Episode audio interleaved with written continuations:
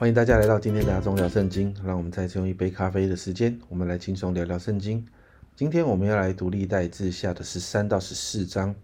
在十三章当中呢，提到呢亚比亚王哦。那经文提到关于他的生平其实并不多，但在这个经文里面特别提到他与耶罗波安的征战。那很特别的是，在一次的征战当中呢，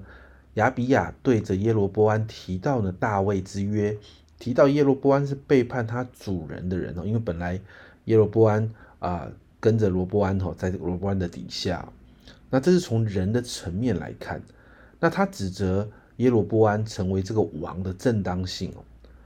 但另一方面呢，从属灵的层面来看呢，他就提到了南国犹大其实在耶路撒冷哦，所以有圣殿，有立位人，有祭司哦，在十到十四啊十到十一节这个地方这样说。至于我们，耶和华是我们的神，我们并没有离弃他。我们有侍奉耶和华的祭司，都是亚伦的后裔，并有立位人各尽其职，每日早晚向耶和华献燔祭、烧美香，又在金金的桌子上摆设陈设饼，又有金灯台和灯盏，每晚点起，因为我们遵守耶和华我们神的命，唯有你们离弃了他。这里提到率领他们征战的是神哦，而在这个时刻的亚比亚王呢，是依靠神的，所以在这个战役的里面哦，你看到十五、十六节，于是犹大人呐喊，犹大人呐喊的时候，神就使耶罗波安和以色列众人败在亚比亚和犹大人面前，以色列人在犹大人面前逃跑，神将他们交在犹大人手里，南国犹大就依靠神战胜了北国以色列。接着在十四章就提到亚比亚的儿子亚萨王哦，经文给亚萨王的评价在二到六节，亚萨王行耶和华他神眼中看为善为正的事，除掉外邦神的坛和丘坛，打碎柱像，砍下木偶，吩咐犹大人寻求耶和华他们列祖的神，遵行他的律法诫命，又在犹大各城邑除掉丘坛和日像。那时国享太平，又在犹大建造了几座啊几座坚固城，国中太平数年，没有战争，因为耶和华赐他平安。这里说到亚萨行耶和华眼中看为正、看为善的事情，因此这段经文记载神让亚萨有平安，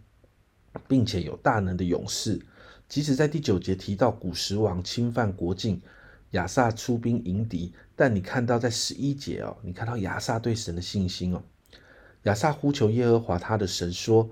耶和华，唯有你能帮助软弱的，胜过强盛的。耶和华我们的神啊，求你帮助我们，因为我们仰赖你，奉你的名来攻击这大军。耶和华，你是我们的神，不要容人胜过你。”这是亚萨的宣告。我们也看到他依靠神的信心，因着这样的信靠。神就让古时人的大军败在亚萨军队的面前，这一场战役，南国犹大就大胜了。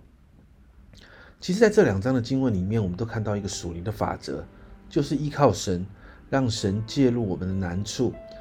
而因着对神真理的认识，我们就可以如同亚萨一样，在面对挑战的时候，仍然可以宣告神是帮助软弱胜过强盛的，神会帮助我们。